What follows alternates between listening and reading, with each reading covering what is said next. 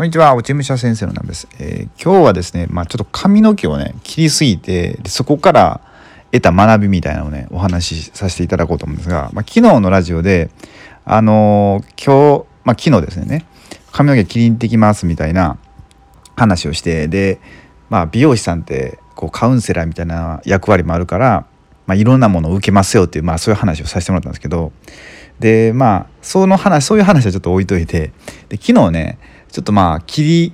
切りすぎたんですよね髪の毛を。で、まあ、僕が意図してた長さじゃなくてもうだいぶ短くなったんですよ。でこれはすごいねあのまあすごいバッドコミュニケーションだったなと思ってでなんかね、まあ僕、僕自身も昔美容師してたんでまあいろいろ分かるんですけどあの、まあ、そこの美容院近所でまあ、本当やったらいつも友達に来てもらってるんですけどで結構遠いんですよね友達のとこ。車で片道40分以上ぐらいかかるんで、まあ、ちょっともう忙しいし近所でいいわと思って。でまあ気に入ってたんですよ。で2回目やって前はまあ普通に来てくれたんで、まあ、ある程度お任せしようと思ってで、まあ、髪の毛くくれる長さでとか、まあ、最低限のことをお話、まあ、お伝えしてで任せたらもうだいぶ後ろとか短くなったんですよね。うんまあ、刈り上げを中だけしてるんですよ。で上はすごい長いっていう状態やったんですけどその上の髪の毛もめっちゃ短くなっててこれ全然思ってたのと違うなってなって。で、まあ、何が原因かっていうとまあその言葉ですよね。だ僕は写真を見せてこんな感じっていうのは言わなかったんですよ。もう言葉で伝えようと思って。で伝わるかなと思ったんですけど、まあ、それが伝わらずで。で問題はですね多分ねまあ、髪の毛くくるぐらいくくれるぐらいでって言ってで、まあ、短くしてくださいっていうこの短くっていう単語が問題やったかなと思うんですよね。で美容師さんが、まあ、まだ2回目なんで全然僕のこと分かってないですよねあのその僕の趣味とかっていうのをそこまで分かってないと思うんですよ。だから短くっていうのがえっ、ー、とまあその方の中では短いっていう髪型が多分頭の中で出たんでしょうね。で僕の短いっていうのは前切ってもらった時より短くしてくださいっていう意味で言ったんですよ。だからその短くしてくださいっていう一つの単語まあ単語じゃないな。その文があってでそれをどう捉えるかはま人それぞれっていうね。だから紙を短くっていうまあパソコンで言ったらまフォルダーがあるわけですよ。でそれを開いたら僕の中ではいろんな結構いろんな情報が入ってたわけですよ。前よりも短くてでもちゃんとくくれる長さでとかえー、後ろの髪は、まあ、首が隠れるぐらいの長さでとかっていうそういういろんな細かい情報がその短くっていう文字の中には入ってたんですけどそれを僕はもうパッと渡して短くしてくださいっていう言葉だけを。でそしたらその美容師さんその美容師さんが持っている短くっていうフォルダーで処理されたってことなんですよね。だからまあもっとちゃんと伝えたらよかったなと思うんですけどそうそれで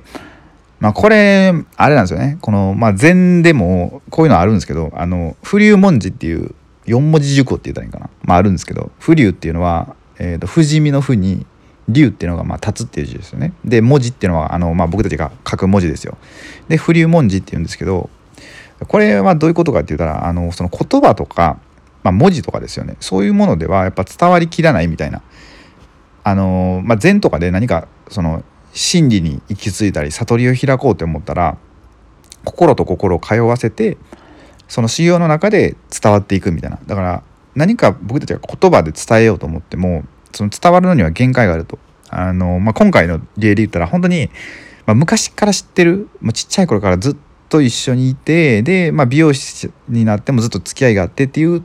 人に伝える伝え方とまだ最近知り合ったばっかりっていう人に伝える伝え方ではやっぱり明らかにこう変えていかないと伝わるものも伝わらないと。これ昔勉強したんですけど、えっと、世界一、まあ、例えばですよいるか、まあ、いるかどうか置いといた置いといたとして世界一物事を自分の思いを伝えれる世界一上手な人がいるとするじゃないですか。でもう一人は世界一その誰か相手が言った言葉を受け取るのが上手。世界チャンピオンみたいな人がいるとするじゃないですか。一人は伝えるのがめちゃくちゃ上手。一人は受け取るのがめちゃくちゃ上手な人たちが会話をするとして。じゃあまず挨拶しますよね。その2人が出会った時に。でその時に世界一伝えるのが上手な人が「おはようございます」とか「まあ、こんにちは」とかって初めの挨拶するとするじゃないですか。そしたらもうそこからズレが生じていくってことなんですよね、うん、だからこれ、まあ、どういうことかっていうとまあもうこれ言葉を発する前にその入ってきた瞬間目と目が合った瞬間とかであのその意図してることがもうずれてると思うんですよ。例えばもうちょっとえー、人見知りの人とかであればその人の目とかあんま見ないじゃないですか。ちょっと入ってきてちょっと目線ずらして「おはようございます」とかって言ったりすると思うんですよね。それだと受け取る側としてはあなんか自分のこと嫌ってんのかなとかっていうふうにもうそこからこうずれてるわけですよちょっとギャップがあるみたいな。でもその伝える側からしたら本当に「あ今日会うの楽しみだった」っていう思いできて、まあ、それでもう人見知りだからこう目が合わせれないみたいなっていうまあ何て言うんですかね、まあ、そういう意識で言ったとしたらもうそのもうその一発目でずれてるわけですよね。そうだからこう言葉っていう、まあ、言葉の前にこの場合やったらもうその仕草とかですけどそういうのでもこう、まあ、伝わる伝わり方が全く異なるってことですね。うん、だから僕もまあ今回あめちゃやっちまったなと思ったんですよね。もうもっとちゃんと伝えたらよかったみたいな。そう。まあ、それでまあなんかねすごいショックやったんですよ。うんまあ、かなり「ああめっちゃ短くなった」って言ってでそのなんかね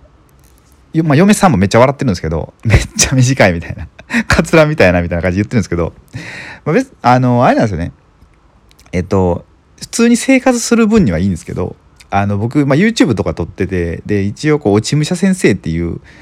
まあ、キャラクターになってるわけですよ。だからその全く落ち武者感がなくてなんかすごいボブで前下がりでみたいなこれどうかどう見ても落ち武者じゃないよねみたいな感じになってるんですよね。これどうしようかなと思って今考えてるんですけどだからもう顔出しなしでちょっと当分まあ動画撮るかどうしようかなみたいな感じででこれ当分の間なんか普通に撮れやんよなと思ってどうしようみたいな感じで今考えてるんですけど。そうだからまた YouTube を上げるちょっとねあのテンションが下がったっていうね、うん、やっぱりこうやってラジオで撮ってたらまああんま関係ないじゃないですか、まあ、こういうちょっとネタにしながらみたいな感じで。そうだからまあそれがね、まあ、まあ一番の悩みなんですけど。そうまあだから昨日ちょっとまあ美容院でそういうことがあったんで本当にこう僕たちが扱う言葉っていうのは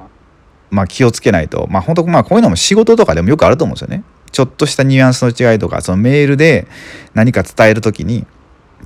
なんか自分ではこうしたらこれで伝わるだろうと思ったのが相手に誤解を与えてしまって、まあ、うまく伝わらなく伝わらなくて、まあ、なんか問題が起こるトラブルが起こるとかそういうことがあると思うんですよ。うん、だからまあそういうことをね、まあ、気をつけていくためのいいいい教訓だなと思って、まあ、いい教訓にしてはちょっと結構ショックがでかかったんですけどね。そうそうそう。だこれもちょっとねまた YouTube でこのことをもう一回喋り直すかどうか考えてるんですけど。うんまあね。まあ、どうしようかなって感じですね。はい。そんな感じですね、今回のラジオは。まあ、またね、明日、あの、何か面白い話題を探して、あの、ラジオをお送りしようと思うので、よろしかったらお付き合いいただければ嬉しいです。